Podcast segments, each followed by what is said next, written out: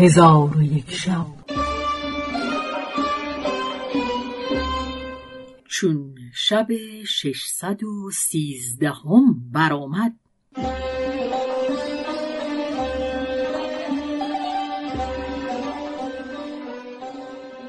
گفت ای ملک جوان مغربی گفت از هر تعام خواهی بخور و بر ما مگیر که ما نمی‌دانیم تو به کدام تعام مایلی و اگر تعام دیگر نیز می‌خواهی بگو تا حاضر آوری.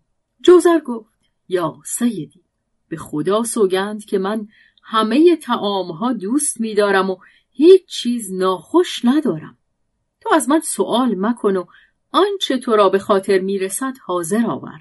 پس از آن جوزر بیست روز در نزد مغربی به سر برد.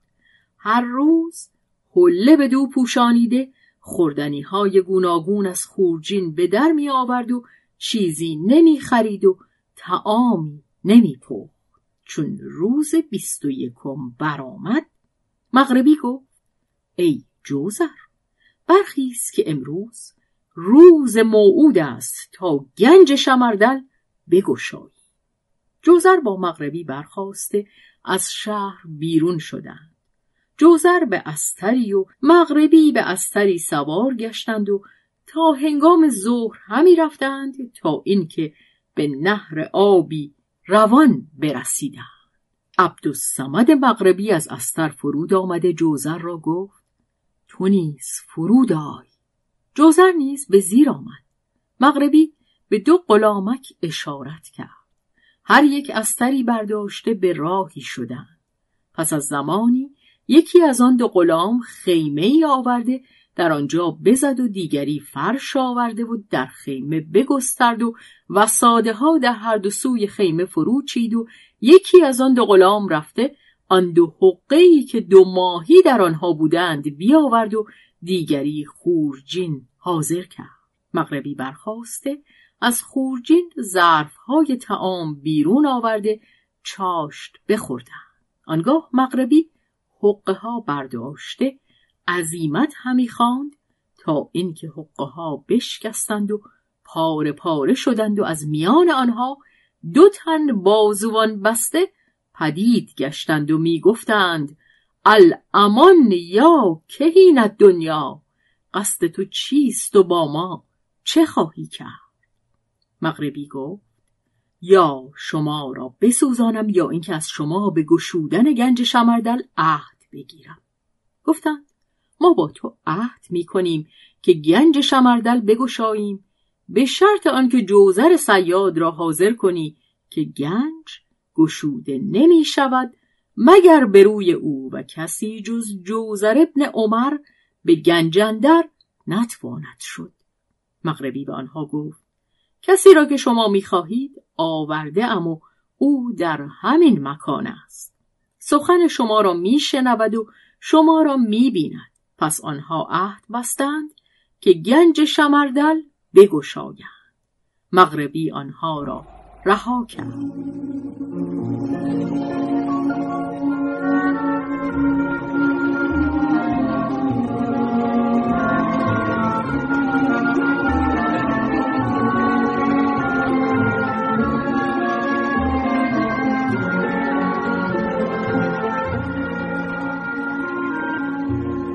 پس از آن قصبه و لوحهایی از عقیق سرخ به در آورد و لوحها بر آن قصبه آویخت و مجمری را حاضر کرده آتش در او بیافروخت و بخور نیز حاضر آورده با جوزر گفت من وقتی که به عزیمت شروع کنم سخن نیارم گفت که عزیمت باطل گردد.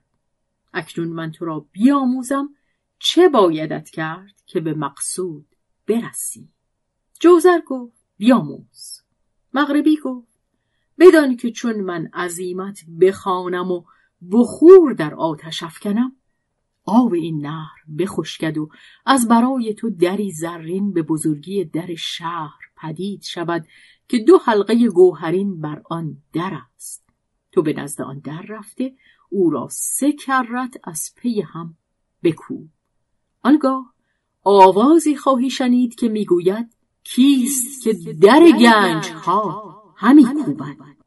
تو در جواب بگو که من جوزر سیاد پسر عمرم.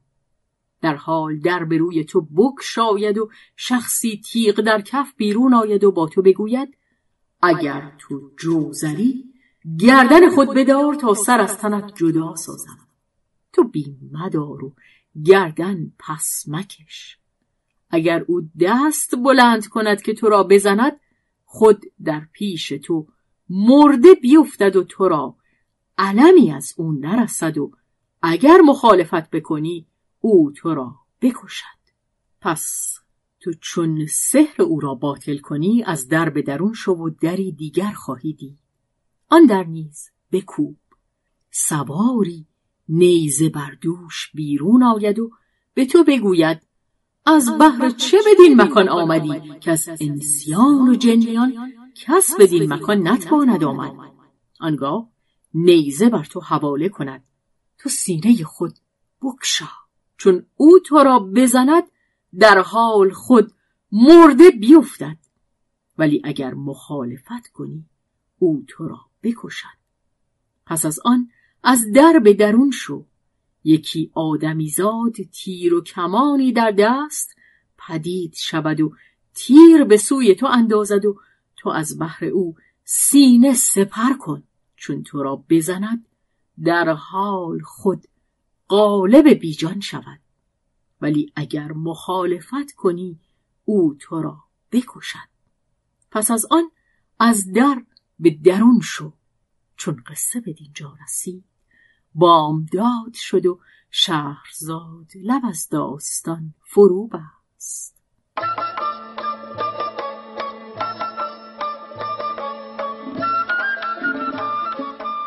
قصه گو شهرزاد فتوهی تنظیم مجتبا میرسمی